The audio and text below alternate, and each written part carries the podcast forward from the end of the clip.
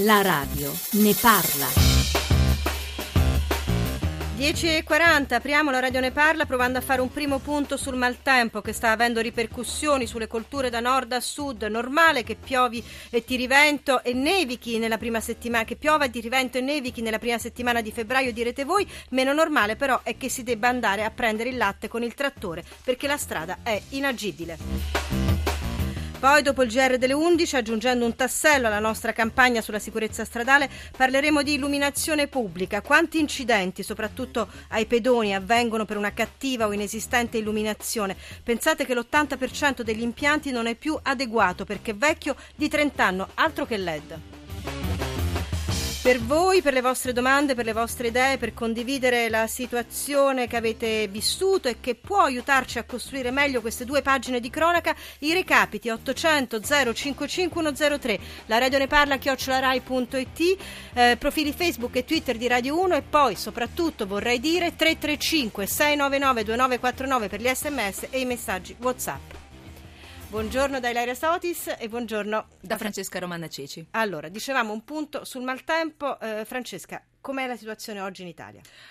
È da due giorni che la situazione eh, in Italia è un po' critica perché è da due giorni che l'Italia è sotto questa ondata di maltempo, è un'aria fredda che proviene dall'Artico, è stata chiamata il ciclone Big Snow e che oggi raggiungerà la massima potenza, quindi eh, nevicate forti a centro-nord e temporali sulle regioni meridionali. Le prime avvisaglie di questa perturbazione hanno interessato il nord-ovest, Liguria, Basso Piemonte con abbondanti nevicate, poi eh, Colina della Versilia, Lunigiana, al confine tra Toscana e Liguria Liguria dove sono state chiuse anche eh, alcune scuole in diversi, le scuole in diversi comuni. Eh, freddo intenso a nord-est con eh, ne, neve mista a neve, nel, eh, acqua mista a neve nella pianura veneta e acqua alta a Venezia. Oggi dovrebbe toccare eh, addirittura 130 centimetri nella tarda mattinata.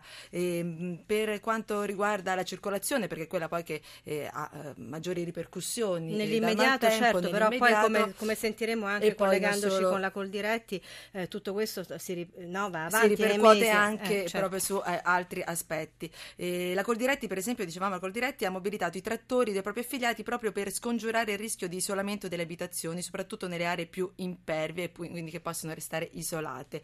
sono state mobilitate tutte eh, le ferrovie, il sistema eh, scattato, il sistema della rete ferroviaria italiana, eh, Trenitalia sta monitorando con attenzione l'evolversi della situazione meteorologica, è scattato il piano neve e gelo sulle linee eh, Liguri tra Genova e Acquiterme, tra Savona e San Giuseppe di Cairo. Anche il Centro Viabilità Italia, istituito presso il Ministero dell'Interno, comunica che i punti più critici sono sulla 6 Torino-Savona e sulla 1 Bologna-Firenze. Poi dovremo collegarci con no, il nostro collega. No, ce l'abbiamo, il nostro collega della TGR, della TGR. dell'Emilia Romagna, Antonio Farnè. Buongiorno, sei collegato con noi?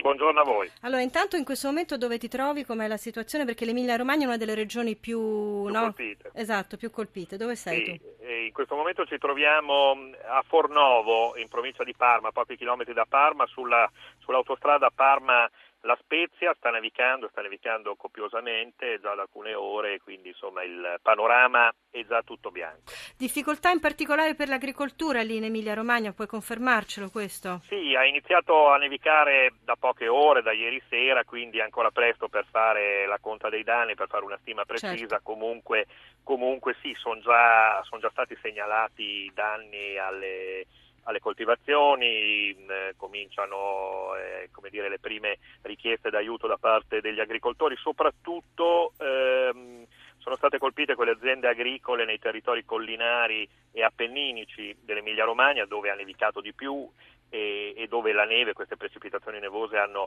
eh, creato i maggiori disagi. Anche in Emilia Romagna, sentivo che ne avevate parlato poco fa in studio, anche in Emilia Romagna la Coldiretti ha mobilitato i trattori per andare a recuperare eh, i quantitativi di latte prodotti da queste aziende agricole e per portare i primi aiuti, i generi di conforto. Tra l'altro domani a, in tutta Italia ci sarà una manifestazione, una sorta di mungitura in piazza. Diamo il buongiorno a Rolando Manfredini, capo area sicurezza della Coldiretti, che penso sia già in linea. Manfredini, buongiorno. Buongiorno, buongiorno agli ascoltatori. Però Francesca Romana Ceci, chiuderei questo punto di cronaca perché credo ci siano altre questioni sì, da dire importanti per gli ascoltatori. Ehm, eh, recenti, le ultime notizie. Nel Lazio è sondato nella notte un torrente il torrente vaccinale di Isbori e sono intervenuti i vigili del fuoco per soccorrere alcuni automobilisti rimasti bloccati a causa eh, di allagamenti eh, delle strade. E per quanto riguarda la circolazione ferroviaria è stata sospesa fra eh, Capranica e Bracciano, sempre nel Lazio, per una frana, eh, la linea Roma-Viterbo, una frana sui binari nei pressi di Manziana.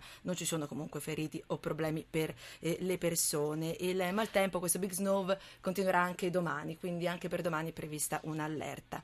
Eh, Farnè, un'ultima, un'ultima sì. domanda volevo farti. Confermi code sull'autostrada del Sole perché fermi mezzi pesanti tra Bologna e Firenze? Ci puoi dare questo aggiornamento? Sì, il, il divieto di transito eh, sui tratti autostradali, in particolare su quello appenninico tra Bologna e Firenze, ai mezzi pesanti, vale a dire i mezzi eh, eh pesanti oltre le 7 tonnellate e mezzo è scattato nelle prime ore di questa mattina per consentire l'intervento dei mezzi antinevi, mezzi spargisale e questo ha provocato inevitabili disagi. Ci sono eh, code tra Modena Nord e Modena Sud provocate appunto dall'accumulo di mezzi pesanti. Eh, sottoposti ai controlli delle pattuglie della polizia stradale, code sono segnalate anche nel tratto appenninico tra eh, Bologna e Firenze, come dicevate voi, per l'intervento dei mezzi antineve. Quindi eh. cominciano, cominciano a ritrarsi i primi disagi sul fronte della viabilità. Grazie Antonio, buon lavoro naturalmente. Francesca. Grazie a voi, buona giornata. E poi proprio per il divieto di transito dei mezzi eh, con carichi superiori a 7 tonnellate e mezzo è, stato, eh, è, stata attivata la chiusura dei valichi stradali verso la Slovenia appunto a questi veicoli e il transito dei veicoli pesanti in tutta la provincia di Trieste. Un'ultima cosa, in Campania sono eh, a, a singhiozzo i collegamenti marittimi nel Golfo di Napoli con le isole. Speriamo di essere stati utili a un po' eh, di cittadini italiani che sono in movimento. Allora, Rolando Manfredini, rispondiamo a un ascoltatore che manda un sms senza firmarlo, ma il suo numero finisce con 750, lo manda al 335 699 2949 che dice ma quali danni alle coltivazioni? Sarei curioso di sapere, grazie. Quali danni, Manfredini? Beh, e a quali le... colture, direi? Sì, diciamo che i danni purtroppo si hanno sulle culture che adesso sono in pieno campo, eh, quindi soprattutto le orticole, eh, perché vengono ovviamente coperte dalla neve e vengono in un qualche modo anche intrise d'acqua, quindi anche le lavorazioni diciamo, sono molto più difficili, non si riesce a entrare in campo e pertanto eh, queste culture soffrono moltissimo. C'è da dire che si possono aggiungere anche dei danni, anche per esempio sulle culture frutticole, dove cade la neve in maniera molto abbondante, quindi ci possono essere delle rotture eh, meccaniche, sulle serre ci sono delle rotture meccaniche, ci sono state delle rotture meccaniche. Per arrivare a quei danni che si sono verificati proprio recentemente, come per esempio so, le varie esondazioni che si sono avute in Campania, soprattutto eh, nella zona del Sarno e del Sele, eh, dove qui eh, la, te- la, terra è stata completamente ricoperta d'acqua e quindi praticamente lì si perde quasi completamente il raccolto.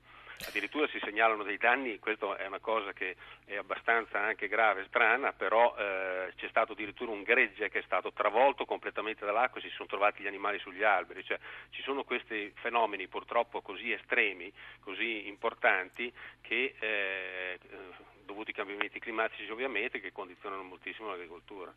Dicevamo, non è del tutto come dire, imprevedibile no? che nella prima settimana di febbraio appunto nevichi, tiri vento e piova. Eppure però siamo a questa situazione. Vincenzo da Rossano ci dice noto con piacere che nessuno parla del sud, la libecciata di quattro giorni fa ha distrutto gli agrumeti nella piana di, di Sibari mettendo in ginocchio il 90% dell'economia locale mentre digitava il suo messaggio Vincenzo Rossano, lei Manfredini stava spiegando invece quello che è successo al sud. Però c'è una parte dell'agricoltura italiana che è impreparata a questo che invece in qualche modo è prevedibile prevedibile? Ma guardi, eh, diciamo che ci siamo abituati pur, in, in, questi anni ad avere delle precipitazioni eh, eh, purtroppo che sono concentrate, in, in, brevissimo periodo cade moltissima acqua, stamattina a Roma, tanto per intenderci, sono venuti 60 mm d'acqua, che è una cosa, in alcune zone, che è una cosa eh, veramente estrema. E su questo siamo poco preparati, questo c'è da dire.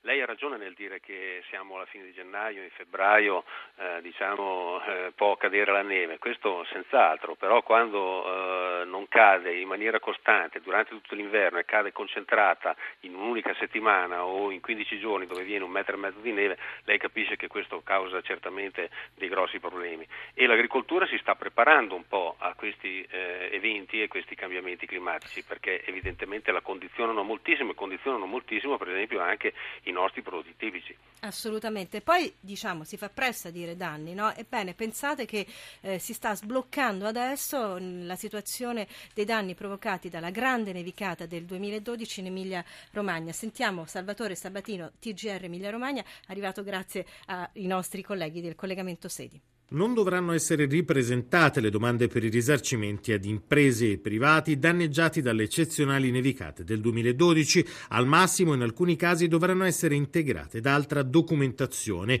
A comunicarlo la Regione che sottolinea anche l'impegno profuso nelle trattative con Bruxelles per portare ai risarcimenti. L'Unione Europea infatti non riconosce le nevicate come elementi calamitosi per cui poi sbloccare fondi necessari a rimborsare i danni. È stata riconosciuta insomma l'eccezionalità dell'evento. Il risultato è che entro i primi 100 giorni della legislatura verranno assegnati oltre 3 milioni di euro che si aggiungeranno agli oltre 7 già concessi alle imprese agricole ad ulteriori 9 milioni previsti per il ripristino delle opere pubbliche, 6 dei quali saranno trasferiti dallo Stato nel 2015. In pratica, una volta ricevuto l'ok da Bruxelles, la Regione pubblicherà entro marzo una nuova direttiva prevedendo una riapertura dei termini per la presentazione delle domande ed una salvaguardia salvaguardia per quelle già presentate che siano in linea con quanto richiesto dall'UE.